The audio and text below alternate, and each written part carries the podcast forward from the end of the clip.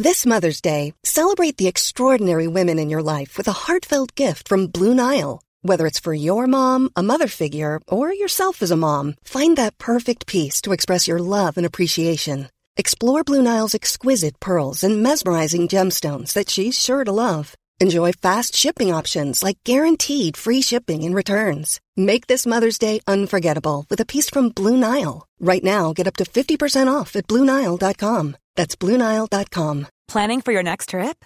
Elevate your travel style with Quince. Quince has all the jet setting essentials you'll want for your next getaway, like European linen, premium luggage options, buttery soft Italian leather bags, and so much more. And is all priced at 50 to 80% less than similar brands. Plus, Quince only works with factories that use safe and ethical manufacturing practices. Pack your bags with high-quality essentials you'll be wearing for vacations to come with Quince. Go to quince.com slash pack for free shipping and 365-day returns. Hey, I'm Ryan Reynolds. Recently, I asked Mint Mobile's legal team if big wireless companies are allowed to raise prices due to inflation. They said yes. And then when I asked if raising prices technically violates those onerous two-year contracts, they said, what the f*** are you talking about, you insane Hollywood ass?" So to recap, we're cutting the price of Mint Unlimited from $30 a month to just $15 a month. Give it a try at mintmobile.com slash switch. $45 upfront for three months plus taxes and fees. Promo rate for new customers for limited time. Unlimited more than 40 gigabytes per month. Slows. Full terms at mintmobile.com. J'ai besoin de le faire. C'est c'est même pas que j'ai envie de le faire. C'est que c'est un besoin qui revient où je me dis mais je suis pas fini. Bienvenue sur Nouvelle École, le podcast pour sortir des sentiers battus où je vais à la rencontre des passionnés qui choisissent d'écrire leur histoire. Cette semaine, j'accueille Guillaume Renard, plus connu sous le pseudonyme de Run. Run est dessinateur de bande dessinée et directeur de collection au sein du label 619. Il est notamment connu pour avoir créé la série Moutafoukaz, dont l'adaptation en long métrage sort le 23 mai dans les salles de cinéma. Aujourd'hui, tout semble fonctionner, mais les choses n'ont pas toujours été faciles pour Ron. On revient sur son parcours et ce qu'il appelle la culture de la porte fermée. Ron a dû se battre presque 10 ans pour parvenir à publier le premier tome de Moutafoukaz. On parle de sa manière de travailler, il est le genre de perfectionniste qui ne laisse rien au hasard. On aborde le film Moutafoukaz que j'ai pu voir en exclu et dont les voix principales sont jouées par Orelsan et Gringe. Enfin, on évoque son rapport au temps, ses difficultés à lâcher prise et les risques que cela comporte. Pensez à vous abonner sur Apple Podcast ou toute autre application de podcast en cherchant Nouvelle École. C'est ce qui m'aide le plus et je dédicace cet épisode à une fille qui s'appelle Megan et qui est venue me parler de Nouvelle École hier. Et ça m'a fait franchement plaisir, alors n'hésitez pas et bonne écoute. Bon bah écoute, on va. Le truc c'est qu'on s'est déjà dit mille trucs avant, tu sais. Je sais même plus par, je sais même plus par où commencer. tu sais. Parce que là, je regardais mes notes, j'étais là, ouais, mais en fait ça. euh, Attends, est-ce que c'est vraiment ça qui est le plus intéressant? Non mais de toute façon, de toute façon, j'ai répondu de manière assez lacunaire exprès pour, Ouais. euh, pour en garder pour le pour l'interview. Donc t'inquiète. Euh, bah, de toute façon, euh, on va on va commencer. Mhm. Donc, salut, Ron. Hello. Bienvenue sur Nouvelle École. Et merci Antonin. T'as vu, je donne un peu un ton enjoué au début pour euh, Ouais, c'est cool. pour que les gens arrivent et qu'ils aient une énergie, une énergie positive. Euh, Ron, euh, de ton vrai nom, Guillaume Renard. Oui. Tu es donc, euh, allez, je vais essayer de, de, de te définir, même si c'est compliqué parce que tu fais plein de choses. Ouais. Euh, bah, t'es déjà, alors, t'es, t'es déjà dessinateur de BD, Ouais. mais t'es aussi scénariste. Mhm. Euh, notamment, t'as créé euh, toute la série Moutafoukaz, Mhm. euh, puis ensuite t'as créé euh, le spin-off Puta Madre, puis il y a aussi toutes les, tous les doggy bags que t'as créé au sein du label 619 Ouais. Qui est dans la maison, dans le- l'entreprise Ankama, Ouais. qui est à la fois maison d'édition, mais aussi qui produit des jeux, notamment le célèbre Dofus, Mhm. que je pense des gens doivent connaître dans les auditeurs de ce podcast. Euh, et euh, là, Ah, Ah. Je, je vais le mettre en mode avion. absolument. Ok. Bon. Ouais. Reprenons. Donc je disais tout ce que tu étais, et tu es également, euh, depuis récemment, réalisateur. Ouais. Co-réalisateur en tout Ouais. cas. Alors ce qui est marrant, c'est que dans, la, dans le listing de tout, de tout ce que je suis, euh, c'est marrant, je me sens légitime quasiment dans aucun, tu vois. C'est assez drôle. Pourquoi Je sais pas, j'ai toujours eu ce truc-là. En fait, euh, si tu veux, euh, ouais, je suis auteur. Moi, souvent, quand on me demande ce que je fais, je dis je suis auteur de bande dessinée, ou des fois je dis ça dépend à qui je m'adresse, directeur de collection. Mais c'est vrai que par exemple, là tout à l'heure tu disais scénariste, et je me dis ah ouais, tiens, c'est vrai, je suis scénariste aussi. Euh, Bah ouais, parce que tu écris le scénario original Ouais, ouais, des BD, du film. Ouais, ouais, ouais, ouais. Mais c'est marrant, c'est euh... ouais, c'est un titre auquel je pense pas particulièrement. Euh, et réalisateur, bah oui, euh, dans le sens où euh, ou dans le sens où voilà où j'ai co-réalisé le film Mutafukaz avec Shojiro Nishimi. Mais mais le film n'étant pas encore sorti, tu vois, j'ai toujours je je m'habitue pas encore au truc, tu vois, j'ai toujours eu du mal à m'habituer au, au titre. Même directeur de collection, il m'a fallu énormément de temps pour sortir le truc. Pourquoi c'est c'est juste euh, Je sais pas. Je crois que c'est je crois que je crois que ça vient de la culture de, de la porte fermée au nez, tu vois. Avant d'arriver euh, à ce que je suis maintenant, à savoir directeur de collection, effectivement auteur, scénariste, réalisateur, comme tu le dis, euh, j'ai eu énormément de refus et, euh, et de fait, je pense que ça m'a quand même pas mal chamboulé. J'ai toujours un problème de de légitimité, on va dire, parce que tu sais, par rapport à cette culture d'apport fermé au nez que j'ai eu, parce que ça a été quand même galère pour publier mon premier bouquin, Moutafkaz, par exemple. Euh, qui est sorti donc en 2006 qui est, de- qui est sorti en 2006, mais c'est un univers que j'ai créé en 97, si tu veux. Alors à l'origine, j'avais pas créé pour, euh, j'avais pas créé pour que ça soit une bande dessinée à proprement parler. C'est-à-dire que j'en par, je veux dire par défaut, par la force des choses, j'étais dans mon petit studio d'étudiant et c'est un univers que j'avais envie de créer, qui a commencé. C'était presque en mode écriture automatique. J'ai commencé à dessiner des personnages, puis ces personnages, je les ai intégrés dans des strips. Ces, tri- ces strips sont devenus une histoire un peu plus longue, et cette histoire un peu plus longue s'est ancrée dans un univers que j'ai créé, tout ça au fur et à mesure en écriture automatique. Mais j'avais pas de finalité à proprement parler. Et, euh, ensuite, je suis rentré dans une boîte qui faisait du multimédia, et euh, j'ai découvert euh, Macromedia Flash. Et j'ai découvert qu'on pouvait faire de l'animation sans être animateur, tu vois. Et bon, l'animation, c'est un bien grand mot. Hein, tu vois, c'était appelons ça de l'animette, tu vois. C'est vraiment des trucs.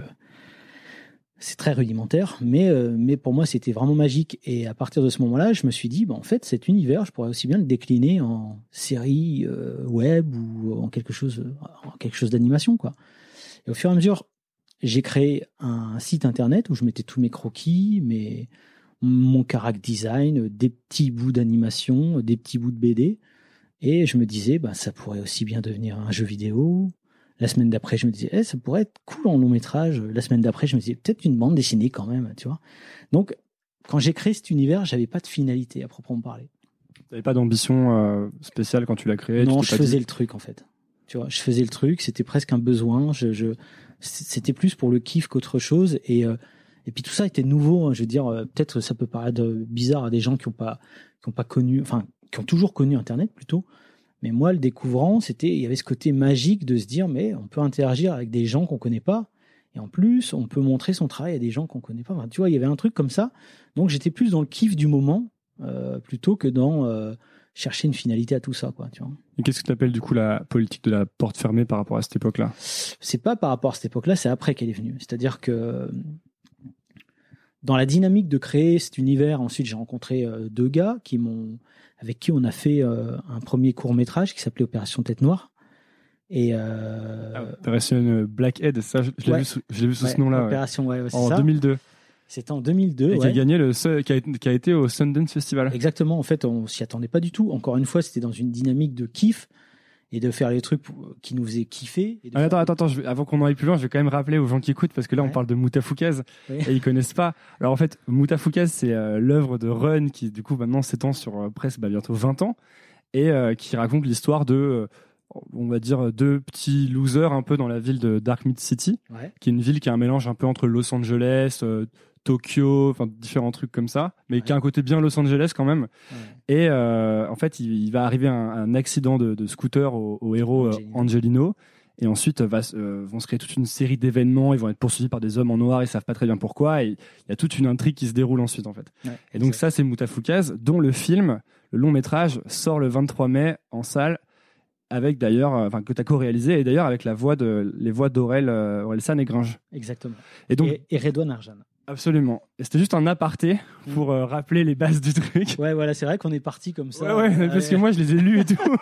on est parti total YOLO, mais bon, ouais, effectivement, tu fais bien de resituer. Et donc, ouais, on parlait de, on partait de, parlait de Opération euh, Tête Noire, du coup. Donc voilà, ce, donc le, ce long métrage qui va sortir le 23 mai, la base, c'est, on va dire, euh, un univers qui a été créé en 97, donc c'est ce dont je parlais, et notamment au travers de ce court métrage qu'on avait fait, encore une fois, pour le kiff. Et, euh, et donc, quand tu me parles de, de, de cette culture, justement, euh, de la porte fermée au nez, c'est tout simplement que, euh, à partir de là, on a eu énormément euh, d'invitations à des festivals. Comme tu l'as rappelé, on a été euh, nominé au Sundance Festival en 2003 qui est la grand mec du cinéma indépendant, euh, j'y suis même pas allé Pourquoi? Parce que c'était une époque où je flippais total euh, des voyages et de bouger mon cul et je, je sais pas, j'étais en mode autiste, chelou. euh. J'ai trouvé tous les meilleurs prétextes au monde pour ne pas y aller. C'était quoi les prétextes? Ah, plein de trucs. Je je peux pas parce que je dois faire. Je peux pas. J'ai piscine. Tu vois le genre de truc à la con. euh, je peux pas parce qu'il faut rendre tel truc. Euh, le mec me disait non, c'est pas grave, on peut reculer d'une semaine. Ouais, mais en fait non, c'est compliqué parce que ma meuf en fait elle doit venir, machin. Ouais, c'était la peur de voyager ou de La peur de l'inconnu en fait. Euh, je sais pas te dire exactement euh, de quoi c'était. Je pense que c'était. Moi, je suis un anxieux. hein. J'ai toujours été un anxieux. Et si tu veux, à la différence de d'hier, c'est qu'aujourd'hui, je transforme en quelque chose de. Je suis dans une espèce de perpétuelle fuite en avant. Avant, c'était juste, euh, j'étais euh, figé quoi, tu vois. Et euh, et donc voilà. Et c'est con. Je me dis que j'aurais peut-être dû y aller, mais bon, bref, peu importe. J'y suis pas allé. Et à partir de ce moment, on a eu quand même quelques demandes. Notamment, il y avait une chaîne américaine qui voulait intégrer des, des courts euh, programmes, et notamment Moutafoukaz, au sein d'un show. Euh, et euh, et j'étais bien tenté de le faire. On en a parlé à l'époque dans la boîte qui m'embauchait. Euh, qui était euh, Team Schman, qui était une boîte de multimédia, qui avait vraiment une bonne hype à l'époque, tu vois. C'est l'époque du 52K, hein, je te parle. Donc, tu vois, c'était pas, euh, on n'était pas à la fibre hein, du Ouais. tout. hein. Mais c'était les premiers contenus Internet et on était les premiers à faire ça au monde, tu vois. Donc, c'était vraiment une, une renommée internationale qu'on avait. Et, et du coup, euh, ben finalement, ça a été un peu compliqué parce que c'était un moment où c'était un peu chelou dans la direction. Finalement, ils ont refusé. Et, euh, et à partir de ce moment-là, c'est là que ça a commencé le, les, difficultés. C'est-à-dire que on avait un autoroute devant nous, si tu veux, et euh, le fait de pas y être allé, alors, je me suis retrouvé à bon finalement j'ai quitté la boîte au bout de deux ans de stagnation quand même j'ai attendu deux ans tu vois. Euh, ils entre temps ils avaient euh, déposé les droits Moutafkaz donc il a fallu que j'attende que la boîte se casse la gueule pour reprendre la marque Moutafkaz pour me dire bah, tiens qu'est-ce que je pourrais faire moi tout seul euh, sans avoir une équipe de malades et un budget euh, de fou une bande dessinée. Euh, je me suis remis à la bande dessinée et c'est là qu'ont commencé les problèmes, euh, les deuxièmes problèmes, c'est-à-dire que ben, dans, la, dans le paysage euh, éditorial français, personne ne voulait de ce projet. Personne ne voulait de ce projet. Pourquoi ils voulaient pas de ce projet? Bah, j'en sais rien. Alors, je, honnêtement, j'en sais rien. Alors, si tu veux, moi, ça m'a. Si tu veux, j'étais plutôt confiant sur ce que j'avais fait. Je me disais, euh, moi-même, étant client de ce que je présentais, je disais, je me disais même moi-même, je me disais moi-même, bordel, il y a rien, il y a rien qui existe comme ça euh, dans la BD franco-belge. Donc, euh, c'est potentiellement que ça n'a jamais été présenté. Je me suis vite rendu compte que ça avait peut-être été présenté, mais en tout cas, les maisons d'édition françaises n'en voulaient pas. C'est ce qui m'est arrivé en tout cas. Donc, euh, Ils te renvoyaient des refus ou ils te répondaient pas ou ah bah j'ai même eu des rendez-vous avec les mecs. Si tu veux, les mecs m'expliquaient que ouais, ok, c'est bien beau tout ça, mais la BD franco-belge, c'est pas du, c'est pas, c'est pas du 128 pages avec ton format chelou. C'est, euh, c'est comme ça, c'est cadré. Il y a une économie qui est solide. C'est du 48 pages, couleur. Faut qu'il y ait un minimum de, de 10 cases par page, sinon, sinon le lecteur se sent floué. Euh, c'était tout un, c'était tout un argumentaire qui me, qui me foutait sur le cul parce que je me suis dit, attends, j'ai l'impression qu'on est en train d'essayer d'envoyer une fusée sur la Lune. Là, euh, je, je, me rendais pas compte à quel point c'était euh, fermé en fait. Tu penses qu'il y a beaucoup de gens qui soumettent des projets comme ça euh, il y a un côté très, euh, il y a un côté très immobiliste, quoi. Du coup, Ben, euh, en plus, c'était il y a 10 ans. Tu vois, aujourd'hui, Ouais. ça serait peut-être différent. Peut-être qu'Internet euh, a beaucoup bougé le truc aussi. euh. Internet et puis nous, en fait, c'est con. Hein, mais après, euh, bon, on, on en viendra. Tu penses que c'était la génération sacrifiée de la porte fermée un Bah, peu? pas sacrifié, vu- en tout Enfin, cas, essuyage de plâtre, ouais, c'est sûr. Ouais. C'est sûr, mais même de toute façon, c'est l'histoire de ma vie, hein, que ce soit pour le film ou pour la BD, c'est on essuie les plâtres, hein, tu vois. Mais et du coup, et du coup, ben voilà, là, c'est vrai que plusieurs fois, on m'a remis dans le pif que j'étais pas dessinateur de BD, j'étais pas scénariste. Euh, Ah, on t'a dit ça? Ah ouais, ouais, ouais, ah ouais, ouais, c'était clair. C'était ouais, mais non, attends, euh, t'as fait quoi comme BD avant? Bah j'en ai pas fait. Ouais, mais alors là, ça va être compliqué. Euh, donc ils voulaient me mettre des scénaristes, ils voulaient me mettre. Enfin, je veux dire, j'étais pas considéré. On, on me disait toujours, tu viens du web. Tu vois, c'est comme tu viens du web parce que j'avais un site internet dans lequel je montrais mes mes projets Et je bossais dans une maison multimédia. Donc les mecs de la BD, les éditeurs me disaient Ouais, mais tu viens du web, tu vois. Euh, et j'avais jamais vraiment compris parce que je disais Ouais, mais avant de venir du web, euh, j'ai fait, je sais pas, les beaux-arts, j'ai fait une petite BD. Enfin, je suis pas totalement débile, je lis de la BD. euh, laissez- Enfin, tu vois, en gros, laissez-moi ma chance, tu vois.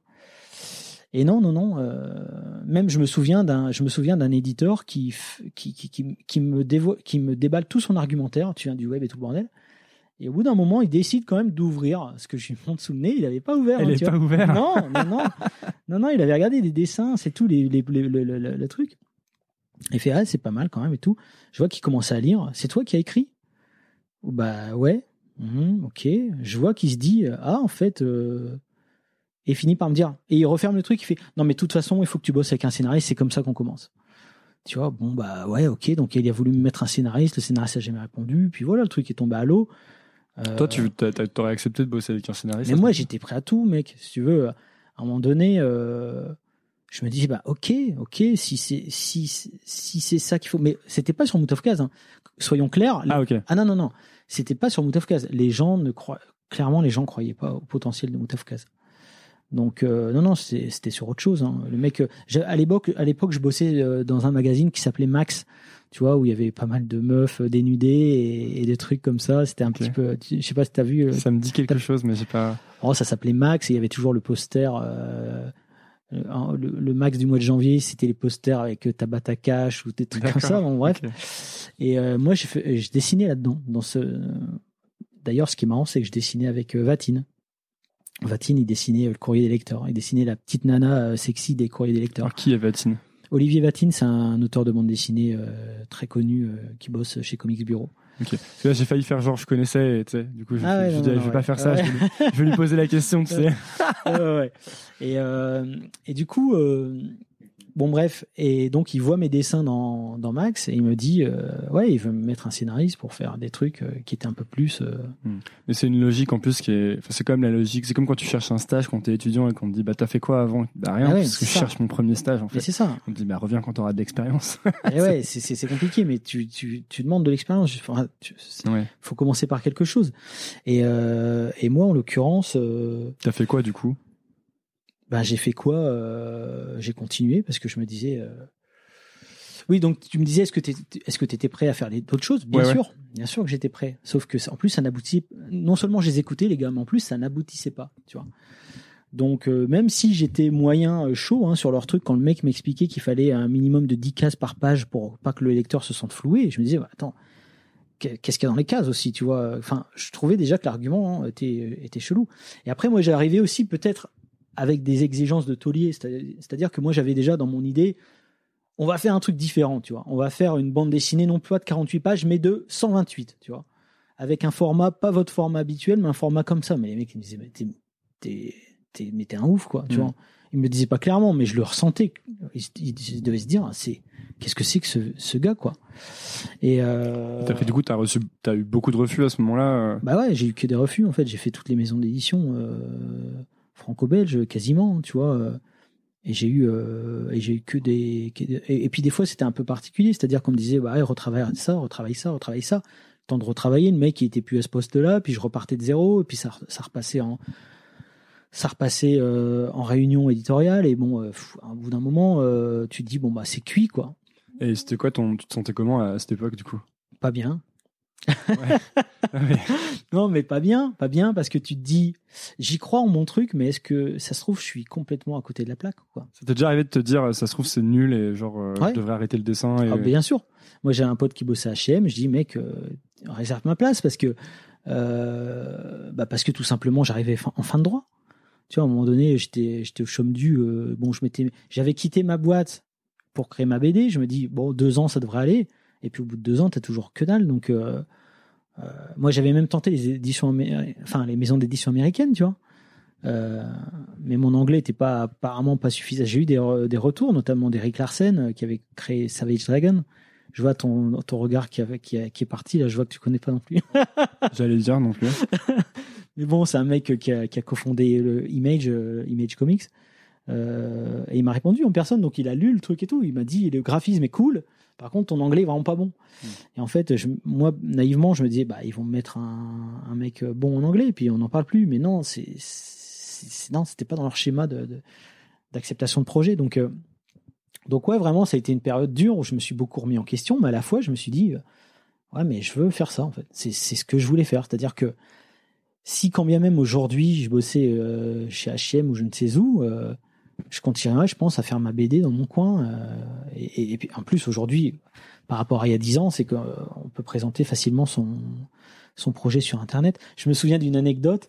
Euh, il y avait un truc qui s'appelait, euh, je crois que c'était Glénat qui avait fait ça, qui s'appelait Le Lab. Et en fait, c'était une espèce de forum où tous les jeunes auteurs de BD pouvaient mettre en ligne leurs planches de BD. Et je me dis ah tiens, je vais, euh, je vais peut-être tenter le coup quoi. Donc euh, et en plus, il te disait que régulièrement il y avait des éditeurs de chez Glénat qui allaient voir euh, ce truc-là et tu pouvais potentiellement euh, interpeller un des éditeurs et te retrouver édité. Donc je me suis dit je vais tenter le coup. Donc je me retrouvais avec des des bandes dessinées vraiment tellement cheloues. euh, il y en avait même, j'avais fait des des enregistrés sous parce que j'ai trouvé tellement psyché chelou avec des dauphins enfin bon bref ça ça remonte hein, là ça me revient d'un coup quoi mais et, euh, et je mets Moutafoukaz et euh, et je m'aperçois que je m'aperçois que leur truc est assez mal foutu et en fait euh, tous les jours tu peux voter pour Moutafoukaz donc tous les jours je votais pour ma propre BD jusqu'à me retrouver dans le haut du panier tu vois uniquement grâce à moi C'est une bonne guerre. hein. et tu te fais pas, en plus, non seulement tu te fais pas repérer, mais en plus, t'a- t'avais des mecs euh, qui pouvaient commenter en dessous. Et c'était en plein pendant les émeutes euh, de, de Paris. Et je me retrouve avec un procès d'intention en mode, euh, ouais, quand on voit certains auteurs de BD, euh, ce qu'ils ont dans la tête, il faut pas s'étonner que les bagnoles, elles brûlent euh, dans les banlieues parisiennes, tu vois. Ah ouais, c'était en 2005, c'est ça? C'était en 2005, ouais. Donc euh, ça, c'est un petit truc qui me revient comme ça. Et du coup, je veux dire, euh, non seulement tu te cheats pour arriver dans le haut du panier, mais en plus, tu te fais bâcher par des gars d'un truc qui a rien à voir avec ta BD, parce que tu te dis, bah ouais, mais d'accord les gars, ok, mais c'est pas moi qui brûle les voitures à Paris. Enfin, tu vois ce que je veux Mm. dire? Donc tout ça crée une espèce de spirale négative qui t'enfonce tout doucement vers un truc. Et quand je te parle de culture de la porte fermée au nez, c'est un peu de ça dont je parlais. C'est-à-dire que bah ouais, t'as intérêt d'avoir un putain de blase bien accroché, bien solide, euh, parce qu'au bout d'un moment, euh, ça c'est tendu quoi, tu vois. Et pourtant, tu savais quand même toujours que tu voulais. Tout à l'heure, tu disais, je l'aurais fait même dans ma chambre, même si j'avais bossé à H&M. Ouais. Tu savais que t'aurais dessiné quoi qu'il arrive, quoi. Bah, en tout cas, je savais que, en plus, moi-même n'étant pas forcément, je me suis jamais considéré vraiment comme un dessinateur en plus. Encore une fois, pour beaucoup de gens, ça les bloque, mais je me sens pas, je me sens toujours pas dix ans plus tard, alors que ça fait dix ans que je fais de la BD. Ça fait huit ans que je suis directeur de collection et qu'on a fait vraiment nos, on a fait nos preuves, tu vois. Je me sens toujours pas légitime dans le monde de la BD. Je me sens toujours pas légitime dans le monde du dessin. C'est très particulier. Mais bref, euh, mais ne me sentant pas légitime dans, le- monde du dessin, c'était mon seul moyen d'expression. Donc oui, j'aurais continué à faire mon Tafkaz, euh, mais tout simplement parce que c'est, je pense que c'était aussi une échappatoire. Moi, je m'en rends compte. euh, c'est un truc, c'est, j'ai besoin de le faire. C'est, même pas que j'ai envie de le faire, c'est que c'est un besoin. C'est-à-dire que là, j'ai lâché mes persos. le film, on l'a terminé il y a, maintenant plus d'un an. On fait la tournée des festivals. Euh, je pensais en avoir fini avec Moutafkaz et, et c'est un besoin qui revient où je me dis mais j'ai pas fini, j'ai pas tout raconté. Je, ils continuent de vivre dans ma tête. Je les, je les vois euh, presque comme si c'était des potes. hein. c'est bizarre des fois quand je dis ça, mais je les mets dans une situation et ils font le truc tout seuls. Moi, il faut juste après que je traduise ce qu'ils ont fait et que je le raconte. Ça, c'est hyper, euh, c'est hyper intéressant ce que tu dis. Euh, je me suis- Il y a un bouquin de, de Stephen King dans lequel il parle de comment il écrit, Ouais. où il explique qu'en fait, euh, il sait pas ce qui va se passer, mais il, les- il apprend à connaître les personnages au fil du temps. Ouais. Puis au bout d'un moment, c'est les personnages qui font leur truc, quoi. Mais bien sûr. C'est comme s'il leur courait après, il est comme s'il écrivait les mots après. exactement, Et exactement. Pour avoir commencé à écrire des trucs de fiction, etc., je commence un peu à, à gratouiller ce phénomène, tu vois. C'est cool ça. Ouais, c'est c'est hyper impressionnant. Ouais. En fait, c'est c'est quelque chose qui m'a vraiment surpris parce Ouais. que je lisais un peu ces trucs-là, genre ouais, tu sais. Ouais, non, Genre un peu c'est- bullshit. c'est- C'est vrai, c'est vrai. C'est une réalité, c'est-à-dire que tu deviens spectateur de tes propres. euh, En fait, tu racontes leur aventure qui se passe de manière indépendante. Euh, Enfin, si tu veux, c'est dans ta tête, hein, bien sûr, Mm. euh, qu'on soit, qu'on soit clair. mais toi, tu es juste là pour euh, tracer des, un fil rouge et faire une cohérence entre les différents événements. Mais ce qui se passe, si tu veux, tu les mets, euh, tu les mets, en, tu les mets dans un décor, tu les mets dans une situation, et c'est eux qui réagissent tout seuls. Enfin, c'est c'est pour pour quelqu'un qui écrit pas ou qui qui fait pas de BD ou qui c'est peut-être difficile à percevoir, mais moi j'en suis à ce niveau-là sur sur mon univers, ouais. Est-ce que du coup ça n'a pas été finalement un peu un un mal pour un bien que euh, le projet Moutafoukaz mette aussi longtemps à se concrétiser? Parce que, pour rappel, tu as publié la première BD en 2006, je crois. Ouais. Et est-ce que c'est pas un mal pour un bien que ça ait mis si longtemps à se concrétiser ou que tu pas, que pas même réussi à faire des compromis et que du coup tu as pu en fait délivrer ton œuvre exactement comme tu l'avais et puis tu as eu toute la gestation très longue? Certainement. Alors après pour la petite histoire euh, les gens vont se dire bah alors finalement comment ça s'est passé tout ça? Euh, il se trouve que j'étais arrivé au bout du rouleau hein, clairement euh, avec ma BD le problème aussi c'est que à force d'avoir des retours des éditeurs la BD ne ressemblait déjà plus trop à ce que j'avais à la base c'est-à-dire que moi comme j'étais chaud j'étais ok pour faire les compromis qu'ils me demandaient Ma BD, elle est passée d'un format comics avec 5 cases par page à un format BD franco-belge 19 20, euh, enfin même pas 19 20, qu'est-ce que je, raconte 24 32 avec 10 cases par page, enfin tu vois. Et à un moment donné, même moi, je me dis attends attends attends, euh, c'est quoi exactement ce que je voulais faire à la base? J'en savais plus rien. Et euh, là-dessus, euh, j'ai un pote, Danny Boy, qui a, d'ailleurs, qui est un graffeur et qui avait dessiné le logo.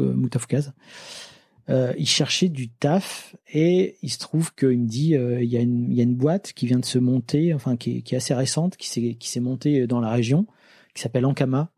Euh, et j'ai un entretien d'embauche, euh, ça te dit d'aller voir et tout. Euh, et puis en plus, il avait pas de bagnole. Et moi, j'avais ma petite Austin Mini qu'on voit dans un BD d'ailleurs.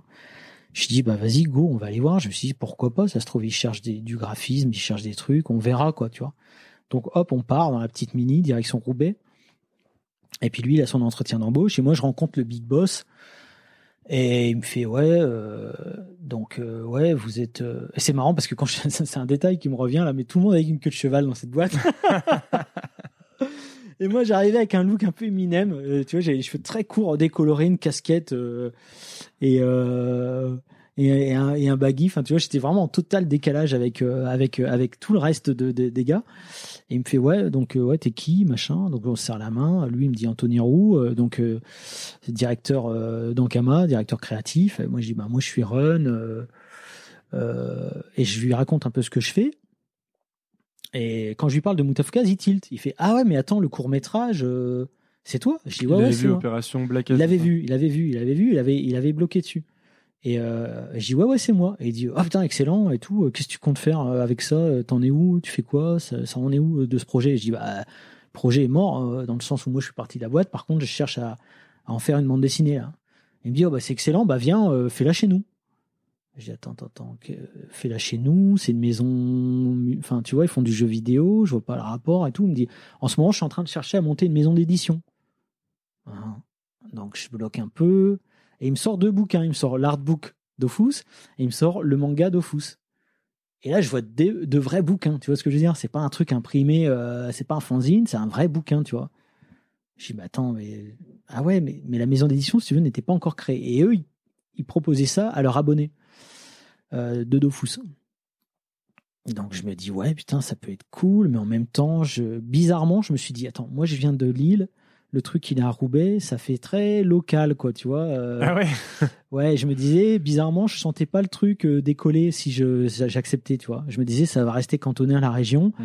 Tu sais, des fois, euh, je sais pas si vous avez ça à, Paris ou quoi, mais non, dans, dans, dans les librairies ici du Nord, on a des trucs très typiquement du Nord, tu vois, genre Cafougnette ou des trucs qui sont très locaux. Tu, vois tu verras pas dans le reste de la France, par exemple. Voilà, et je me suis dit, euh, ou bien Tintin en ch'ti, tu vois, et je me suis dit, ouais, mais euh, du coup, est-ce que ça va pas rester cantonné, euh, tu vois à côté, à côté de Tintin en ch'ti Au truc, aux produits locaux, tu vois ce que je veux dire ouais, Mais j'appelle mon pote Stan à l'époque, où j'avais demandé aussi ce qu'il en pensait. Stan, qui est un dessinateur de BD qui bossait chez les Humano et tout, euh, qui avait pas voulu du projet, mais bon, lui, il était pour rien, lui, il était juste auteur, et il me dit, bah écoute, je, je lui demande qu'est-ce qu'il en pense.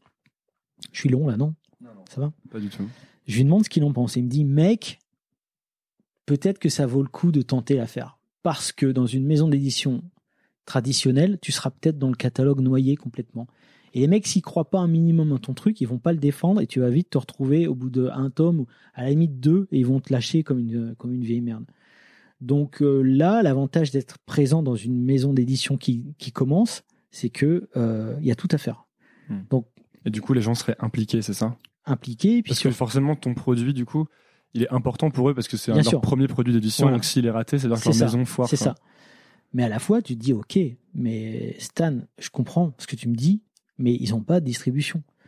C'est-à-dire que la maison d'édition en Kama, le- enfin, et en Kama édition qui n'existait pas encore, c'est-à-dire que les, les- les- le manga Dofus et le hardbook Dofus n'étaient pas distribués, c'est-à-dire n'étaient pas trouvables en librairie.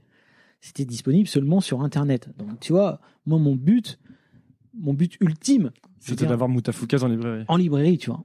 En librairie. Pour moi, c'était ça le, le- le truc de l'édition. Si c'est juste pour vendre sur Internet, euh, ouais, aujourd'hui, en 2018, ça a du sens. En 2006, ça en avait un peu moins. Ça faisait un petit peu genre direct ou DVD, tu vois ce que je veux dire? Euh, qu'est-ce que un- tu disais Qu'est-ce que tu appelais au, au bout du rouleau? C'est pour ça, en fait. Tu t'aurais abandonné sinon, juste avant d'avoir ce truc avec Ankama ou... Bah, j'ai abandonné mes recherches, ouais. Ouais. J'ai abandonné mes recherches. Je me disais, je vais, je ferai de la BD comme d'autres font de la, du bricolage dans, dans, dans leur garage, quoi, tu vois. Et euh, la mort dans l'âme, hein, tu vois. Mais je me disais, il y a peut-être moyen de rebondir sur autre chose. Par exemple, nous, on était arrivés en 2000, euh, en 2003 avec euh, Semperfi, une association que j'avais créée. On était les premiers en France à faire du toy design. Euh, tu vois, le, le mouvement avait explosé. Après, moi, aujourd'hui, c'est vraiment perte de vitesse. Mais tu vois, je me dis, il y a toujours moyen de rebondir sur d'autres choses. Mais en tout cas, pour la BD, ça me paraissait complètement plié. hein. tu vois, à un moment donné, quand tu fais tous les maisons, toutes les maisons d'édition et tout le monde te dit non, bah, à moins de créer la tienne et t'as pas les compétences pour, euh, c'est c'est- c'est que c'est plié. Quoi. Ouais, mais c'est un peu ça finalement. Enfin, c'est pas exactement ce que tu as fait, mais un peu. Ouais, Parce que du coup, tu es arrivé dans une toute nouvelle et tu as, eu ta collection. une bonne rencontre, une Ouais. bonne rencontre. Et, et, et deux, et deux, si tu veux, euh, deux parcours atypiques, parce que Todd, il avait son parcours atypique aussi. Et puis deux mecs qui se télescopent euh, dans, dans une volonté de faire bouger les lignes, en fait. Parce que Todd, ça a toujours été ça, son, son, son ambition et son envie. Euh, du coup, euh, Et même, est-ce que c'est pas une bonne rencontre? Enfin, c'est une bonne rencontre, mais est-ce que la part de chance est pas un peu limitée? Parce qu'elle se base pas mal sur le, sur que tu avais fait avant finalement Tu vois, la- si tu avais rencontré et que tu n'avais pas sorti le court métrage, par exemple, ça aurait pas du, du tout donné la même, la même chose, quoi. C'est sûr, c'est sûr. Mais de la même façon que si mon pote, euh, je l'avais pas euh, accompagné pour, euh, pour Ouais, son entretien, tu vois, tout ça, c'est des trucs, c'est ça, ça, on pourrait philosopher des heures là-dessus, mais euh, tout, tout se joue à rien des fois, quoi, tu vois. Et, et de la même façon, si mon anglais avait été meilleur, ça se trouve, Eric Larson, il, a- il aurait dit OK pour. on ne sait pas, en fait. Et, et du coup, j'en étais où? Là, tu disais que tu que t'avais avais envie d'être en librairie et qu'à l'époque, tu avais peur Ouais, de c'est ça. local. Donc, mais par contre, il y avait un argument de poids, mais de poids euh, vénère. C'est que Todd m'a dit ta carte blanche éditoriale. Tu fais ce que tu veux, ce que je veux. C'est-à-dire qu'à un moment donné, je, je passe, je peux passer en noir et blanc, ce que je voulais déjà. Un mec, tout le monde m'avait dit non mais mec, c'est pas ça la BD. euh, c'est une hérésie ce que tu es en train de nous dire. Tu voulais dans la BD qu'à un moment ça passe de la couleur au noir et Au blanc. noir et blanc, ouais. Ouais. Donc lui il me dit ouais. Dit mais je peux changer de papier aussi à ce moment-là?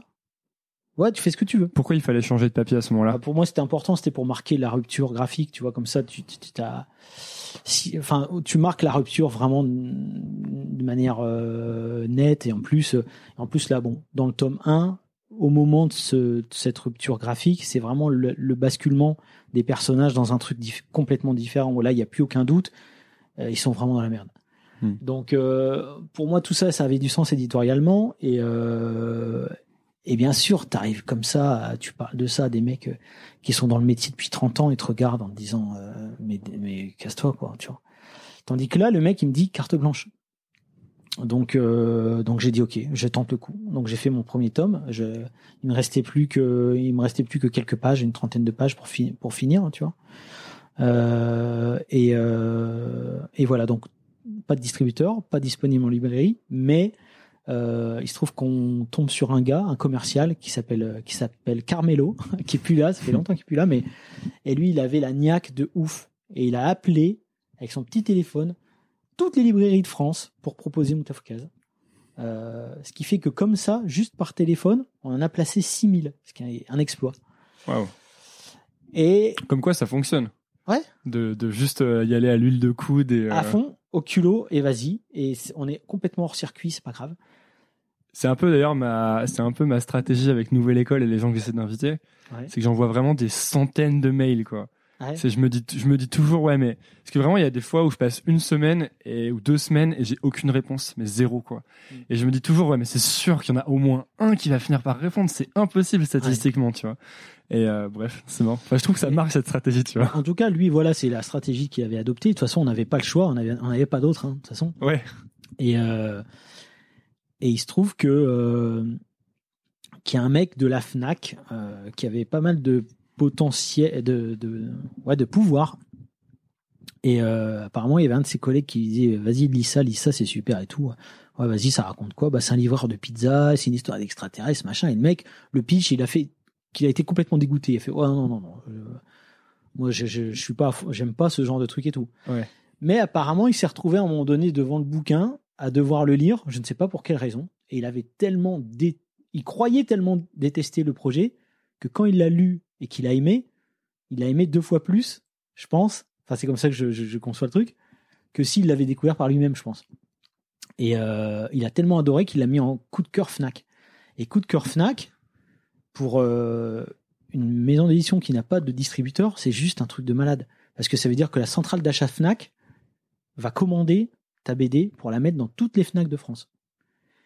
Et là, une fois que ça s'est passé, on a un distributeur qui s'est pointé en disant on veut, parce que jusqu'à présent, les distributeurs pensaient, avec le artbook Dofus et le manga Dofus, qu'Ankama voulait juste faire des produits dérivés de son univers de jeux vidéo, donc n'était pas considéré comme une maison d'édition en devenir. Ils se disaient juste, bah voilà, ils font des produits dérivés, euh, voilà. Parce que pour être une maison d'édition, il faut quand même avoir un flux et, et tu vois, une volonté d'éditer des, des BD, quoi. Et là, avec Moutafka, ça a envoyé le signal clair aux, aux maisons d'édition qu'il y avait une volonté d'Ankama de faire euh, une vraie maison d'édition avec des, avec des vrais projets qui n'étaient pas forcément issus de- du jeu vidéo. Et à partir de là, du coup, les trucs se sont débloqués? Bah après, on a eu un distributeur, et puis après, voilà, ça a commencé. Donc, Tot m'a dit euh, Est-ce que ça t'intéresse de participer à la création de la maison d'édition? J'ai dit Bah, à fond. Donc, si tu veux, en quelques mois, je me suis retrouvé de persona non grata dans le monde de l'édition à Éditeur, directeur, Di- directeur d'édition. Ouais, mais ce Euh, qui prouve bien dans un sens que. Enfin, Tout à l'heure, tu disais. euh, Enfin, ces histoires de légitimité et tout, finalement, ça va assez vite, quoi. Bah, euh, ouais, mais ouais, mais alors attention, ça va vite dans les faits, dans ta tête, t'en Ouais. es toujours au même point. C'est-à-dire que moi, à un moment donné, c'est pareil. Quand j'étais euh, plus vieux, je m'étais, moi, j'ai toujours été un, un petit, un petit babtou fragile à la, à la récréation et tout. Je dessinais des tatous au, au, stylo bic euh, sur les costauds euh, pour qu'ils me défendent contre les mecs euh, qui m'attaquaient. Un jour, j'ai décidé de faire la muscu. toujours pareil, c'est une histoire de, rupture sentimentale. Je me suis mis à la muscu à fond la caisse. J'avais pris 15 kilos de muscle dans ma tête. J'envoyais un signal d'un mec solide. Dans ma tête, j'étais toujours le petit maigrichon qui se faisait taper à la corde de création. Tu vois ce que je veux dire? Et là, c'est pareil. J'avais beau être à la tête d'un truc, d'une maison d'édition en, sur la route. Dans ma tête, j'étais toujours le vieux cum dont personne ne voulait. Tu vois Donc tout ça, ça prend du temps. Ça prend du temps à intégrer. Et encore une fois, je te dis, dix ans après, j'ai toujours un petit peu du mal avec ça.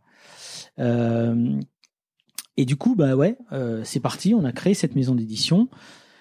Euh, Tot était plus autour de son univers et plus autour d'un univers, je veux dire, euh, pré-ado. Moi, j'étais un peu plus dans le dans le dans le jeune euh, jeune adulte urbain, tu vois. Donc c'est là où j'ai dit, bah peut-être on pourrait euh, faire des différentes euh, collections. Et c'est là que j'ai créé le label 619. Et il y avait- à- Vas-y, vas-y. Ouais, de manière à ce qu'on soit tout à fait euh, cohérent dans la dans, dans une logique de de ligne éditoriale, quoi, tu vois.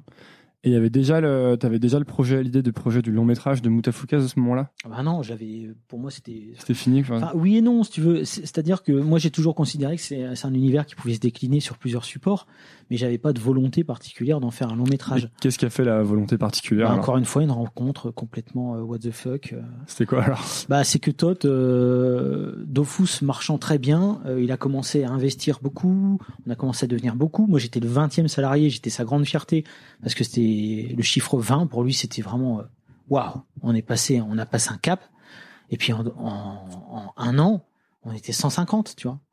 Et du coup, euh, il a voulu faire des projets euh, de plus en plus ambitieux, et il a créé, il a décidé de créer Ankama Japan à Tokyo. Donc, il a ouvert euh, un Ankama au Japon pour faire de l'animation. Et en particulier pour faire euh, peut-être le long métrage de Fous ou peut-être des séries par rapport à son univers de Fous Wakfu. en faisant ça, il rencontre tous les acteurs de la scène de l'animation de Tokyo, notamment le studio 4C. Le studio 4C qui est le studio mythique qui a fait Amer Béton, qui a fait, qui a fait Mind Game et compagnie.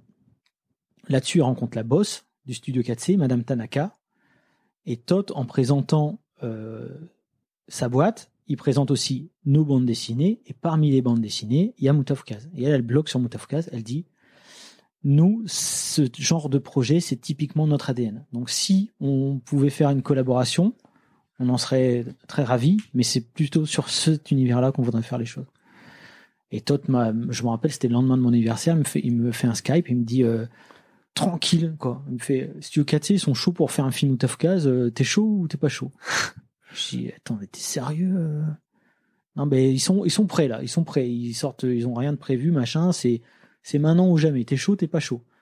Moi, dans ma tête, je vois un vortex, un trou noir s'ouvrir parce que j'étais pas prêt. Moi, j'étais juste en train de faire, j'étais dans mon tome 3 de Moutafka, j'étais en train de me dire, il va peut-être falloir que je pousse jusqu'à 5 tomes, tu vois. Et d'un coup, on me propose un long métrage. C'est maintenant. Il faut dire maintenant, tout de suite, quoi, tu vois. Je dis, bah, ouais, vas-y, chaud, mais dans ma tête, je me dis, putain, dans quelle galère je m'embarque. Surtout Studio 4C, tu vois. Et, euh, et ça C'est très renommé, c'est ça? C'est très renommé, puis t'as intérêt d'être costaud de ouf, quoi. Tu vois Parce que t'arrives pas les mains dans les poches en disant salut les gars, là ma BD, on y va, quoi. Il faut que tu sois, euh, que t'aies du répondant derrière, quoi, tu vois. Et, euh, et puis voilà, au début, ça devait juste être une adaptation que eux faisaient. Tu penses qu'à l'époque où t'es pas allé à Sundance, t'aurais refusé le film Mutafuka ou, ou ça a rien à voir? When you're ready to pop the question, the last thing you want to do is second guess the ring. At BlueNile.com, you can design a one-of-a-kind ring with the ease and convenience of shopping online. Choose your diamond and setting. When you find the one, you'll get it delivered right to your door. Go to Bluenile.com and use promo code LISTEN to get $50 off your purchase of $500 or more. That's code LISTEN at Bluenile.com for $50 off your purchase. Bluenile.com code LISTEN. Burrow's Furniture is built for the way you live. From ensuring easy assembly and disassembly to honoring highly requested new colors for their award winning seating, they always have their customers in mind. Their modular seating is made out of durable materials to last and grow with you. And with Burrow, you always get fast, free shipping. Get up to 60% off during Burrow's Memorial Day sale at burrow.com slash ACAST. That's burrow.com slash ACAST. burrow.com slash ACAST. À l'époque de Sundance, ouais, j'aurais été pas prêt de toute façon. J'aurais pas été prêt, hein, je pense. Là, tu te sentais prêt? Non. non, non, non, non, non, j'étais pas prêt. J'ai accepté parce que est-ce qu'on peut, est-ce qu'on peut refuser ça dans une vie? Tu vois ce que je veux dire? Même si je sentais que ça allait être compliqué et tout, je me suis dit, euh, je peux pas refuser. Et en plus, le truc était cadré, c'est-à-dire que t'as rien à faire. Tu vas juste checker de temps en temps. Mais très vite, on s'est rendu compte que c'était pas si simple. Très vite, on s'est rendu compte que pour comprendre l'univers et tout, il y avait personne de mieux placé que moi pour adapter la BD. Parce que la BD n'était pas en plus finie. Moi, je savais exactement ce que je faisais, mais la BD n'était pas finie. Les personnages, je les connais par cœur. Euh, je sais exactement comment ils réagissent dans telle et telle situation. Euh, oui, ça, on en parlait tout à l'heure. C'est un. Qu'on m'a parlé, en fait, c'est la première, une des premières fois que je parle autant avec l'invité avant l'épisode. Mais on parlait du fait que dans tes, moi, ce, que, ce qui m'a vraiment frappé en, lisant Moutafoukaz et en regardant le film, c'est à quel point euh, le, le niveau de détail, en fait. C'est-à-dire que tout, même euh, quand, par exemple dans la BD si tu as une case avec un personnage qui a l'air mais vraiment très secondaire et ben ce personnage en fait si tu le regardes tu vois qu'il est pensé. Et je me dis ce que je te disais tout à l'heure c'est que je pense que tu sais exactement qui c'est. Tu sais à peu près où il va en fait qu'est-ce qu'il fait de sa journée pourquoi il est là. Et même quand euh, quand on entre dans des que ce soit dans le film ou dans la BD encore quand on entre dans des dans des maisons ou dans des des intérieurs il y a toute une vie à l'intérieur. Il y a plein de, de, de détails qui sont collés au mur des photos des trucs. Et, euh, et je trouvais que c'est ce qui faisait que c'était enfin souvent c'est ce qui fait la différence entre les trucs vraiment bien et les trucs euh, qui sont juste un peu bien. Mm. C'est que tu sens vraiment euh, que l'univers est très très riche quoi. Et dans Mutafuka, c'est vraiment tu pourrais prendre. Là, j'ai fait des lectures, euh, je l'ai lu une fois, tu vois. En fait, je pourrais le lire plein de fois et je suis sûr qu'à chaque fois, je trouverais des trucs en plus. Ouais, c'est cool. C'est ce que j'aime aussi dans les dans les ce qui ce qui était bien dans les jeux vidéo, enfin ce qui est toujours bien dans les jeux vidéo vraiment poussés. Mm. Où t'as vraiment, tu, en fait, tu peux y passer ta vie à regarder par terre les détails et tout quoi. Ben, le truc, c'est que moi, quand je, quand je dessine Moutafukaz, euh, le moindre personnage secondaire, même s'il apparaît qu'une case, je lui donne un nom, un prénom, déjà. Donc euh, ça me permet aussi de Direct, quand tu, lis, quand tu le crées, tu lui donnes un nom, un prénom? Ouais, ouais, ouais. ouais, ouais. Et est-ce que tu réfléchis un peu à son histoire directe ou tu- Ouais, ouais, ouais, ouais, ouais. Bah, après, je m'en vais. Il y a des trucs où je, où des fois, j'ai des petits euh, cheats euh, perso, quoi. C'est-à-dire que des fois, je m'en vais sur People of Walmart, tu vois, le site, qui, euh, enfin, c'est, un site euh, où il y a plein de gens. Tu vois, les Walmart aux États-Unis, Ouais, ouais. c'est une chaîne des de grands centres commerciaux des, des grands centres commerciaux, des et, euh, et, et c'est un peu toute la misère sociale qui se retrouve là-bas aussi, tu vois. Et euh, il y a des gens qui recensent, qui font des photos et qui mettent qui mettent des gens de Walmart en photo carrément. Donc c'est toujours des gens aussi euh, graphiquement, je veux dire. Moi, ce qui m'intéresse de toute façon dans mon travail en général, c'est les les gens qui sont c'est les abîmés, tu vois, c'est les gueules cassées, c'est pour compte, c'est rarement les les flamboyants, tu vois. Donc, euh, donc ça m'intéresse tout ça. Là, euh, vu un peu Roubaix, comment ça se passe? Pendant un moment, c'était la ville la plus pauvre de France, Roubaix. Donc, euh, c'est aussi mon quotidien et c'est ça qui m'intéresse. Donc, donc ouais, de temps en temps, je m'en vais chercher l'inspiration là-dedans. Et puis, ouais, je leur trouve un nom, un prénom. Je sais plus ou moins où ils vont, ce qu'ils font, pourquoi ils sont là. Et, voilà, et ça permet comme ça de faire des, les personnages les moins lisses possibles. Parce que juste des avatars euh, qui n'existent que le temps de, la case, je trouve pas ça super intéressant. Mais du coup, la difficulté, c'est que quand tu peux pas confier les rênes de l'univers à quelqu'un qui ne, en plus, un japonais, donc culturellement, c'est pas la même. Et, euh, c'est trop difficile parce que ce que il y a ce y a ce que je montre dans les cases et il y a aussi ce qui existe entre les cases. Et pour moi, ce qui existe entre les cases, c'est presque plus important. C'est-à-dire que moi, ce que je montre dans la BD Moutafukaz, c'est peut-être 10% de, de ce que tu sais. de ce que je sais, ouais, bien sûr. Et je te disais tout à l'heure, ça, ça me fait trop penser au, euh, tu sais, à Apple quand ils fabriquaient des, des iPhones. Enfin, en fait, tout ce qu'Apple fabrique. Mhm. En tout cas, quand tu lis la biographie de Steve Jobs, tu vois qu'il il, faisait vraiment chier tout le monde dans la boîte pour que les pièces à l'intérieur de l'iPhone ou de l'iPod soient hyper belles Mhm. et que soient parfaites en fait. Et les mecs lui disaient mais on s'en fout quoi, c'est à l'intérieur de l'iPhone, personne ne le voir. Ils disaient non non, c'est hyper important que tout soit Mhm. nickel, tu vois. Et ça me fait penser à ça un peu. Ouais, mais c'est ouais, c'est terrible et c'est c'est marrant cette anecdote que je connaissais pas, c'est que je perds un temps fou sur ma BD parce que je dessine tout et je colorie tout, même ce qu'il y a derrière les bulles. Comment ça? Bah, je dessine tout avant de mettre ma bulle. Tu vois, il y a, y a Ah, des tu gens, dessines euh, derrière la bulle et ensuite tu places ta bulle. Exactement. Mm. Donc euh, il y a même en- donc c'est-à-dire que même dans les planches, même dans les cases, je montre peut-être euh, 70% de la case comme elle est en vrai quoi, tu vois ce que je veux dire? Ouais, parce que parfois tu mets des grosses bulles pour les, ça, les onomatopées, les choses comme ça. Voilà, c'est ça. Donc euh, c'est une perte de temps phénoménale. De toute façon, il faut que je Est-ce que un c'est vraiment peu. une perte de temps, tu crois? Je crois que c'est une- je crois que c'est je crois que c'est un petit défaut perfectionniste qui n'a aucun sens en vérité. Euh, mais j'ai ce j'ai ce besoin. Je sais pas je sais pas d'où ça me vient exactement. J'aurais l'impression de me foutre de la gueule des gens s'il y avait rien derrière la bulle en fait. Là, que s'ils pouvaient enlever la bulle et voir qu'il n'y a rien derrière Ouais, un peu. Ils se diraient mais en fait c'est fake ton truc, tu vois. Non, c'est pas fake, ça existe. Regardez derrière la bulle, il y a même encore le décor. tu vois ce que je veux dire? Je sais pas, il y a un truc du domaine de l'inconscient où j'ai l'impression un peu de me foutre de la gueule du monde. Mais est-ce que Euh, c'est vraiment une Est-ce que le temps est vraiment important euh, comme facteur là-dedans? Ouais, pour moi, pour moi, ouais, parce que, euh, enfin, le temps, non, c'est-à-dire, Bah dans le sens, euh, est-ce que le, est-ce que c'est si important Par exemple, on pourrait dire que tu as passé euh, euh, très longtemps sur Mutafukas, tu vois? Hmm. Est-ce que finalement c'est important face à une œuvre qui est vraiment bien faite, tu vois? Est-ce qu'il Ouais, faut pas parce que parce que passer six mois sur des trucs et en sortir plein? Ouais, mais tu vois, concevoir la bulle d'abord et, euh, et éviter de faire le dessin derrière, ça, ça me ferait, sur chaque case, ça me ferait gagner beaucoup de temps et ça ferait que, ben, euh, le- les tomes auraient pu sortir plus vite et, enfin, tu vois ce que je veux dire? Donc oui, quelque part, c'est, c'est quand même important. euh, il vaut mieux éviter de gaspiller son temps inutilement. Surtout que, au travers de mes missions annexes, de directeur de collection, ensuite de réalisateur et tout, je perds déjà beaucoup, beaucoup. Enfin, c'est pas vraiment que je perds du temps, mais il y a des fuites d'énergie dans tous les sens et, euh, et des fois tu passes une journée à répondre à des mails. Alors certes, ça fait avancer le projet, mais pas tant que ça. Des fois, euh, des fois tu, ouais, euh, moi j'ai un rapport assez spécial au temps déjà. Je sais jamais la date qu'on est déjà. Ah ouais, c'est à peine si je sais l'année qu'on est. Ben, je sais pas. J'ai toujours eu un énorme problème par rapport à ça. euh, C'est, ouais, c'est, c'est. Ouais, je crois que c'est, je crois que c'est toujours pareil. C'est toujours l'angoisse de la mort. C'est toujours l'angoisse du temps qui passe. C'est toujours l'angoisse de combien de temps il me reste. Souvent, je me pose la question combien de temps il me reste? Est-ce que je vais avoir le temps de faire euh, encore combien de tomes C'est un truc qui m'obsède. Tu euh, comptes en tomes restants, quoi. en tome restant, en année de vie restante, ouais. Euh, tu vois, si tout va bien, si tout va mal, si, enfin bon, bref. Et C'est intéressant parce que je fais exactement l'inverse, c'est-à-dire que ça Ah ouais m'angoisse pareil. Sauf que moi, vraiment, je sais exactement quel jour on est.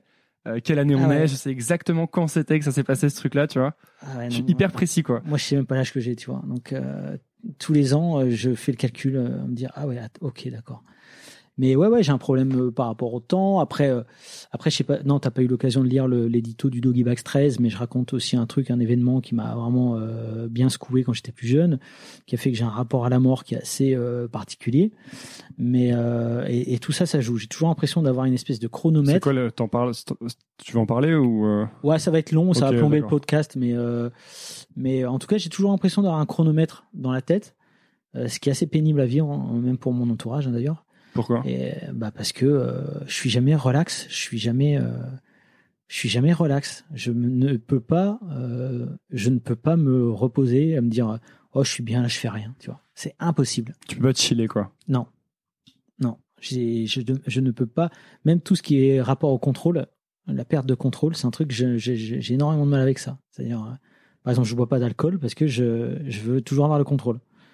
Euh, bon, après, c'est toujours des histoires euh, familiales, c'est toujours un historique, un passif qui fait que t'en arrives à ça, tu vois. Mais, euh, mais ouais, j'ai toujours ce besoin de contrôle dans tout ce que je fais et, D'où l'appétence pour euh, les jeux vidéo, les BD, les choses comme ça. Alors le jeu vidéo c'est super particulier. C'est vrai que j'ai remarqué que je faisais facilement tout le temps les mêmes maps. Je crois que c'est le seul truc au monde qui me qui me rassure le jeu vidéo.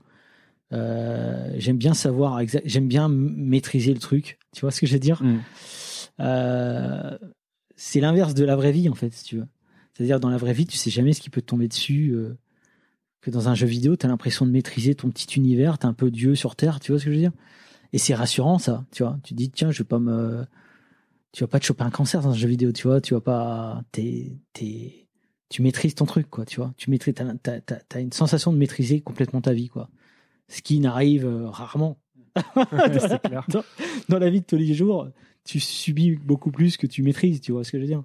Et même, euh, et, et peu importe où t'en es, hein, je pense, euh, peu importe où t'en es professionnellement, euh, émotionnellement, ou j'ai l'impression quand même qu'il y a toujours une part de, bah ouais, de, de tu subis quoi, tu subis euh, les choses et tu fais, tu fais, tu fais au mieux pour que ça se passe au mieux. T'as l'impression de devenir meilleur à... dans... pour affronter les choses qui t'arrivent, justement, avec le temps ou pas? Ah, je ne saurais pas répondre à la question. C'est assez, assez particulier. J'ai, euh, disons que maintenant j'ai des signaux qui s'allument euh, quand je vois que ça part en couille et que et qu'il faut dire stop ou qu'il faut euh, qu'il faut reposer les choses à pas ou qu'il faut dormir tout simplement ou qu'il faut manger. Ouais, tu me disais tout à l'heure comme tu fais, c'est ce que t'as remis au centre, c'est ça? Ouais. j'ai remis au centre les trucs les plus basiques du monde. C'est-à-dire que je me suis aperçu que le manque de sommeil faisait, en tout cas sur moi, avait des effets délétères. C'est-à-dire que je commence à tout voir en noir, je commence à, me dire que y a rien qui va, euh, je commence à partir dans un délire très très très pessimiste, très négatif.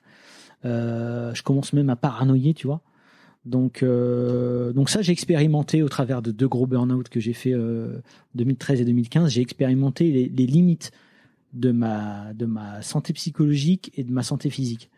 Donc maintenant, je sais. Tu pouvais plus bosser, tu pouvais plus rien faire. Je pouvais plus rien faire. Je pouvais même plus lire. Je pouvais même plus lire euh, quelque chose. C'est-à-dire que je ne comprenais même plus les mots que je disais. J'en étais arrivé à ce point d'épuisement psychologique. Euh, J'étais devant une, devant une télé, mec. Les gens parlaient, je comprenais pas ce qu'ils disaient. Je n'arrivais plus à comprendre. J'étais complètement déconnecté. J'étais dans une espèce de vapeur toxique qui me détruisait de l'intérieur. C'est un truc très chelou. D'ailleurs, dans une BD que je suis en train d'écrire là, euh, dans un spin-off de Moutafka, je, je, je, je décris ça. L'ayant vécu, je trouve ça super intéressant pour un, per- pour un personnage. Et bon, bref, je suis parti vraiment dans un très mauvais délire. C'est à cause de trop de travail, euh, de. Ouais, tout, tout, tout mélangé en fait, euh, plusieurs facteurs. Trop de travail déjà qui, qui avait bien euh, affaibli euh, mes, mes, tu vois, mes défenses. Et puis ensuite, euh, toujours euh, les mêmes choses, hein, des, des problèmes, je veux dire, d'ordre euh, affectif, euh, de, de, de, de vie normale, hein, tu vois, de, problèmes normaux, de gens normaux, tu vois, de, trucs où il y a, t'as l'impression qu'il n'y a rien qui, qui, qui, qui, qui va. Et, et en fait, cette sensation, et au plus t'es fatigué, au plus t'as l'impression qu'il n'y a rien qui va. Et, et, et- et c'est une espèce de spirale euh, descendante, quoi, tu vois. Mm.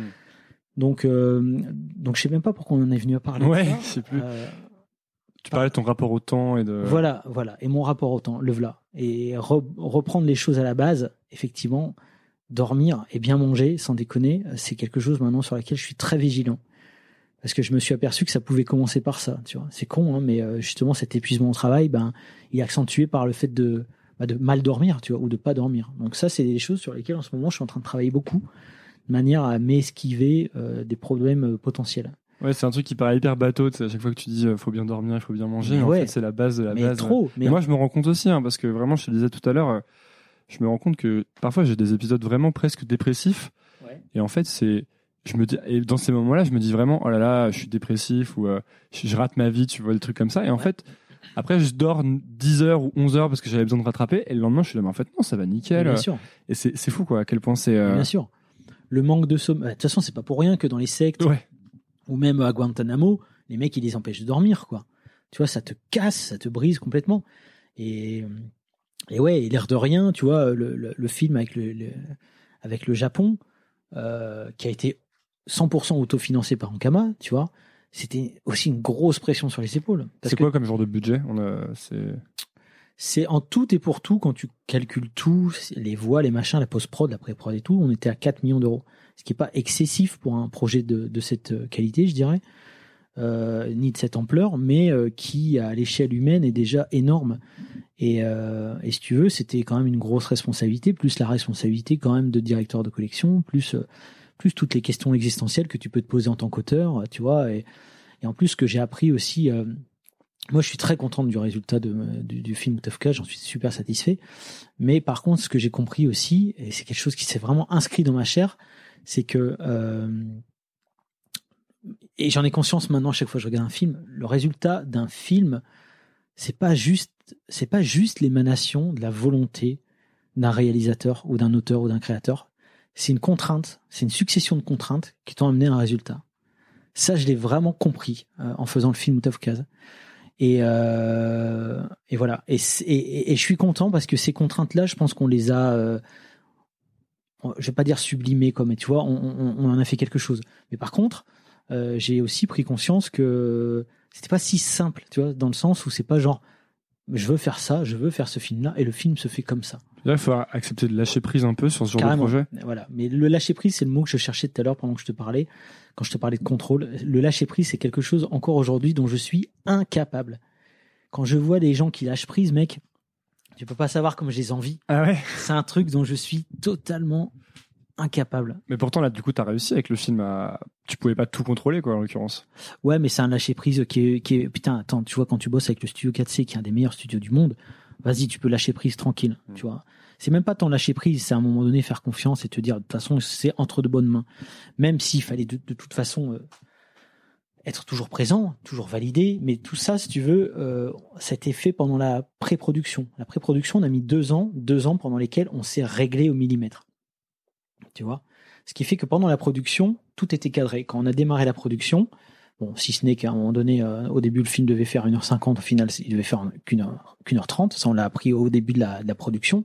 Donc, il a fallu rebosser tout ça. Mais, en tout cas, c'était cadré euh, complètement. Et, euh, et moi, j'ai laissé euh, Nishimi-san, qui est le co-réalisateur japonais, j'ai laissé vraiment être en prise directe avec ses équipes. Je voulais pas interférer. Alors bien sûr, j'étais toujours en backup et j'étais toujours là pour euh, valider, parfois redemander des retakes, des trucs comme ça. Mais on s'était mis tellement d'accord pendant les deux ans de pré-prod que là, c'était bon. Est-ce que t'as eu peur pendant ce moment-là? Est-ce qu'il y a eu des moments où tu te dis qu'il allait pas se faire ou que ça allait rater ou... tout le temps. Ah ouais? Tout le temps, tout le temps, tout le temps. Tu peux pas savoir le nombre de fois. tu Même avec ce studio qui prend ça en main, tu t'es dit il y a trop Mais de. ouais, parce que attends, à un moment donné, il faut quand même payer les gens, et puis tu sais pas ce qui peut se passer. Et, euh, et à un moment donné, quand ça dure 2, 3 ans, 4 ans, 5 ans, je vais te le faire jusqu'au bout, 6 ans, 7 ans, 8 ans, c'est long. Il peut arriver tout, n'importe quoi. Tu vois, euh, et, et- et aussi, il aurait pu arriver les démotivations des équipes. Il aurait pu arriver plein de trucs. Moi, tu vois, pendant cette période-là, j'ai quand même fait deux gros claquages euh, bien sévères, quoi. Donc, euh, donc ouais, bien sûr. Je me suis même dit à un moment, quand je me suis retrouvé à l'hosto, médecin anesthésiste, je te jure que c'est vrai. Hein J'ai dit, écoutez, s'il vous plaît, s'il vous plaît, je me suis toujours dit, je suis en train de faire un film.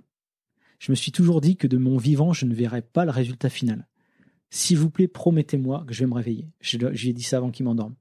Il m'a dit, je, je me dis, il m'a dit, euh, je ne sais pas si vous verrez votre film, mais je peux vous promettre que vous vous réveillerez après cette opération. ouais. Donc euh, j'en étais arrivé à un point de certitude où je pensais que je mourrais avant de voir le film. Attends, mais t'as eu une opération à cause d'un burn-out? Ouais, enfin c'était un examen complet. euh, Ok. Je te passe les détails, mais examen complet, tu peux pas le faire euh, de. Ok. J'allais dire de ton vivant, non, tu peux pas le faire réveiller quoi. Et t'avais eu l'idée dès le début de, de mettre euh, Orelsan à la voix, non ça Depuis son premier ouais, album, ouais. c'est ça Alors dès le premier album, à la première écoute, en plus c'est pareil, exactement comme pour le mec de la Fnac. Il y avait un mec qui me tannait. Ouais, tu devrais écouter ça, c'est cool et tout. C'est Orelsan, il est de notre génération et tout. Mon mec, j'avais j'avais 7 ans de plus que lui, mais bon, c'est tant mieux. Il me considérait de sa génération. Il est de notre génération, club d'eau, machin et tout. Tu devrais écouter. Et moi, je me dis putain, et là, il a dit tous les mots clés qui me donnent pas envie d'écouter. tu vois? Donc j'ai fait ouais, euh, bon. Puis le rap français, tu sais quoi? Je me dis ouais, je sais pas. Bon. Puis un jour, je me dis bon, je vais tenter le coup. Et là, j'écoute son premier morceau, perdu d'avance, et tout. Je dis ah putain, il y a, il y a un truc quand même, ce mec et tout. Je réécoute une deuxième fois. Je dis vas-y, je prends l'album, donc je l'achète. Et j'écoute son truc. Et là, d'un coup, ça me vient évident que j'écoute Angelino. Tu vois, c'est très Mais bizarre Pourquoi? C'est marrant. bah, dans les textes, dans le phrasé, dans son, dans son côté à la fois un peu. Laurel San de cette époque, il était un peu vénère dans ses textes quand même. Il avait une voix un peu plus fluette et en même temps, il était euh, blasé, il était à la fois euh, victime et vénère. Tu vois, il y avait un drôle de truc chelou comme ça qui, m'évoquait euh, vraiment euh, Angelino. Et, puis j'ai contacté parce qu'on était en train de faire, on était en train d'écrire le truc et tout, donc j'ai contacté. Et ah ouais, ok, il a dit, ok, on- je vais tenter, je vais faire, je vais poser ma voix. Donc lui, il est arrivé, il pensait qu'on il pensait qu'il arrivait dans un studio, tu vois, avec avec le truc nickel et tout. Tu y avait que dalle, mec, il y avait juste, on avait imprimé sur des feuilles A4 du texte et il enregistrait sa voix euh, dans rien, quoi, tu vois, juste voir si ça passait, tu vois. Et euh, et je me dis ouais, ouais, moi je le sens bien, je sens que ça peut être ce gars-là, tu vois. Et, euh, et c'est en pleine polémique, tu vois, la, la vieille polémique qu'il y a eu, euh, complètement euh, injustifiée, enfin en tout cas. euh, Sur ces morceaux, Sale pute et Saint-Valentin sur ouais, mais des trucs, tu vois, quand tu connais le bonhomme, à aucun moment tu peux prendre ça au sérieux, tu vois ce que je veux dire. Mais bon, bref, comme d'hab, on a besoin de, voilà, les mecs, ils étaient partis là, sur cette pente-là avec Aurel San, donc c'était vraiment, il était persona non grata. Tu t'imagines? Il y a quand même Ségolène Royal qui avait euh, Déprogrammé Euh, des francopholies. ouais. un truc de malade.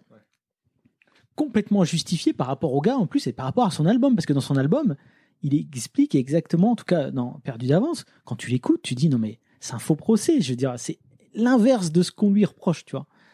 Bref, peu importe. Et lui, il l'avait mal, hein. il l'a il très mal vécu cette période-là. Et du coup, quand on s'est rencontrés la première fois, il était en pleine période comme ça, tu vois. Et, euh, et puis voilà. Et ensuite, euh, donc moi, j'avais mon producteur à l'époque qui m'avait dit non, mais il n'y a pas moyen, pas ce gars-là. Qui tu veux, pas ce gars-là. Moi, j'avais dit non, mais c'est lui. Je sens que c'est lui. Je veux ce gars-là. En plus, moi, plus on me dit non, plus j'ai envie, quoi. Donc, au final, euh, on a laissé en stand-by pendant un moment. De toute façon, il fallait que le film se fasse et tout. Et euh, ensuite, on a commencé à voir des images. Et puis, euh, j'ai dit, bah, moi, je veux le retenter. Je veux retenter Orelsan. Donc, il fallait convaincre un autre boss. Donc, vas-y, on, on le rappelle pour qu'il vienne refaire des tests. Et moi, ça m'emmerdait parce que je me dis putain c'est la deuxième fois qu'il se déplace qu'on le fait qu'on fait venir à Roubaix euh, tu vois. Donc il vient un dimanche. Il commençait déjà à être un peu plus connu tu vois. Et c'est parti. Et voilà. Et il refait des textes. Et on essaye d'enregistrer. Moi si tu veux j'en étais à un- une étape où on avait l'animatique complète. Et je devais convaincre mon propre producteur de C'est quoi l'animatique? L'animatique c'est euh, c'est le storyboard. Tu vois ce que c'est un Ouais, oui, storyboard? je pense que c'est un storyboard. ouais. Euh, dans Complet, une vidéo. D'accord. Où t'as ça, comme ça tu vois un peu le temps qui passe et tu tu as le déroulé de l'animation Ok. c'est le brouillon de l'animation D'accord. et donc, euh, moi, je devais convaincre mon producteur de l'époque, qui n'était pas le producteur final, mais de, oh, du choix d'Orelsan et tout simplement du choix de continuer à faire ce film. On en a été là, tu vois. donc, bref, du coup, j'ai, mec, j'ai passé deux mois à bruiter, alors que c'est pas mon boulot, hein, à bruiter euh, toute l'animatique et à placer des phrases, des, des, des textes sur les personnages de l'animatique. Ah, Notamment la- les bruitages, c'est-à-dire les, les voitures, les trucs qui. Tout. Tout. Alors, j'avais chopé un truc qui s'appelait Soundbank 6000 et je me suis coltiné les je sais pas combien, les 21 CD pour choper les bruits et j'ai tout, tout, tout, tout, tout. Euh, j'ai fait le, le- le son de toute l'animatique avec les voix des personnages que moi j'en ai fait certains. Aurel avait fait la voix d'Angelino. Il y avait, on n'avait pas eu le temps de tout finir donc il avait fait euh, genre, euh, allez, 55% du truc. Euh, et voilà. Et ensuite. euh, Comme quoi, faut, enfin, t'as quand même fait une grosse partie des, des choses tout seul. Et c'est sûrement ce qui a fait que le film a pu se faire aussi, quoi. Bah, en fait, pour convaincre, c'est ça le problème. C'est pas Ouais. moi sur le film. Le film il est clairement collectif et c'est Studio, Studio 4C qui a produit, qui a fait les images et tout. Ouais, pour Moi- donner la première impulsion, quoi. Alors voilà. Par contre, tout ce qui était en coulisses, politique, décision et machin, là j'ai dû vraiment batailler et c'est ça aussi qui m'a épuisé.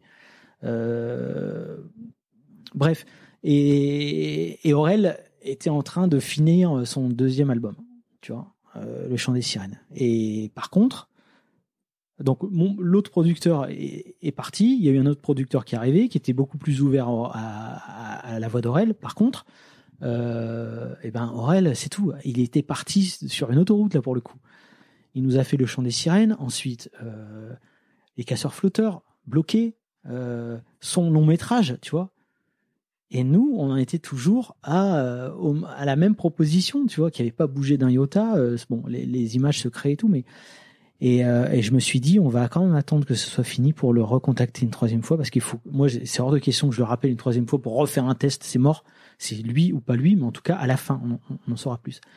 Et, et puis voilà, une fois que le film a été terminé, qu'on a eu les images et qu'on a décidé de faire la post-prod, là, j'ai recontacté Aurel et pour que ça ait l'air plus sérieux que les autres fois, là, pour le coup, euh, on a fait un montage euh, maison sur lesquels, euh, avec le chargé de, de post-prod qui s'appelle Guillaume Scoffier, on a rajouté les voix de Comment c'est loin. Tu sais, quand ils s'engueulent, à un moment, ils s'engueulent, Aurel et Gringe, dans Comment c'est loin. Moi, et entre-temps, ayant vu bloquer, je me suis dit, mais attends, putain, quand je voyais bloquer, j'avais l'impression de voir Vince Angino sur le canapé. Tu vois ce que je veux dire?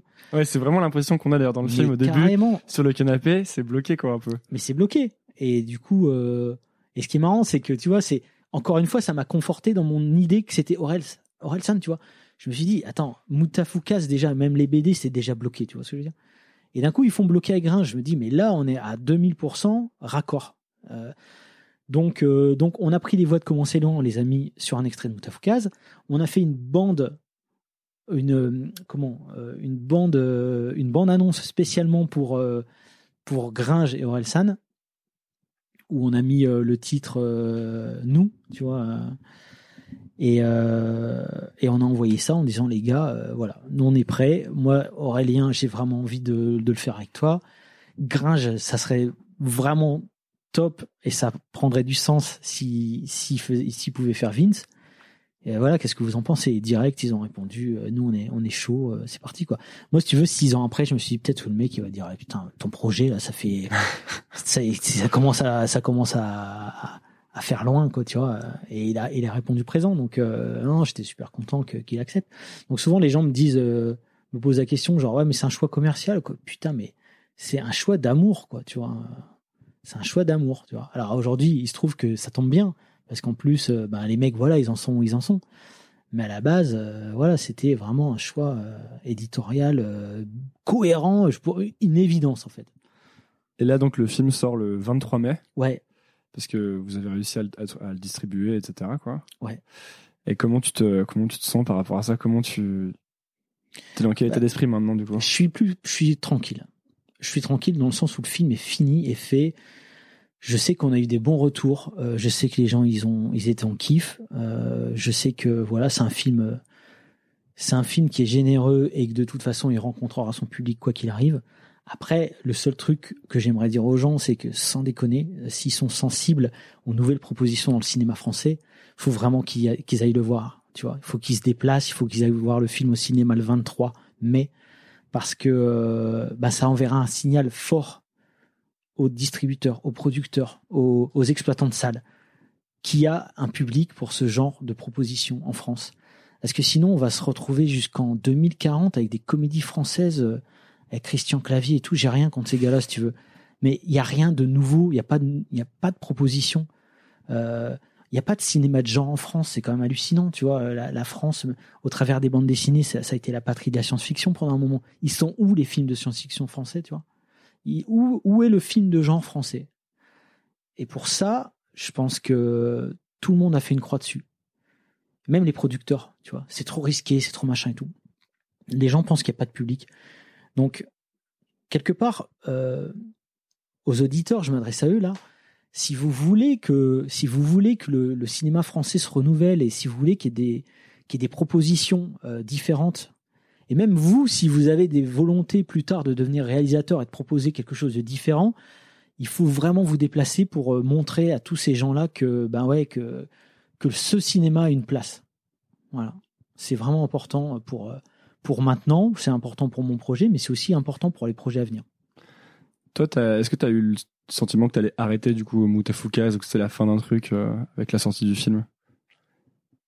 Euh, pff. Moi, c'est un peu chelou. J'ai pas de, j'ai pas de. Encore une fois, c'est toujours ma notion du temps, tu vois. Mais j'ai pas de, j'ai pas de plan euh, dans ma tête préétabli. Je, j'ai jamais vraiment coupé avec Moutafoukaz, tu vois. Même quand j'ai fini le tome 5, euh, les personnages étaient encore là en moi. Je me disais, euh, tiens, lui, qu'est-ce qu'il deviendrait? Tiens, lui, et Tigre, qu'est-ce qu'il devient? Et machin.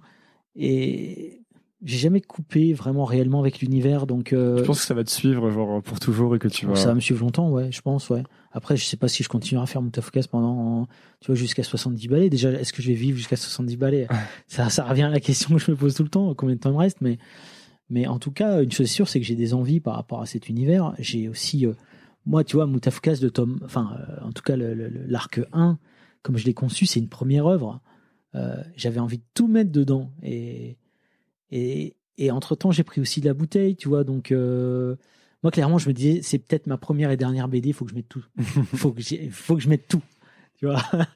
Et, et voilà, elle a, elle a, elle a la qualité et les défauts d'une première œuvre, si tu veux.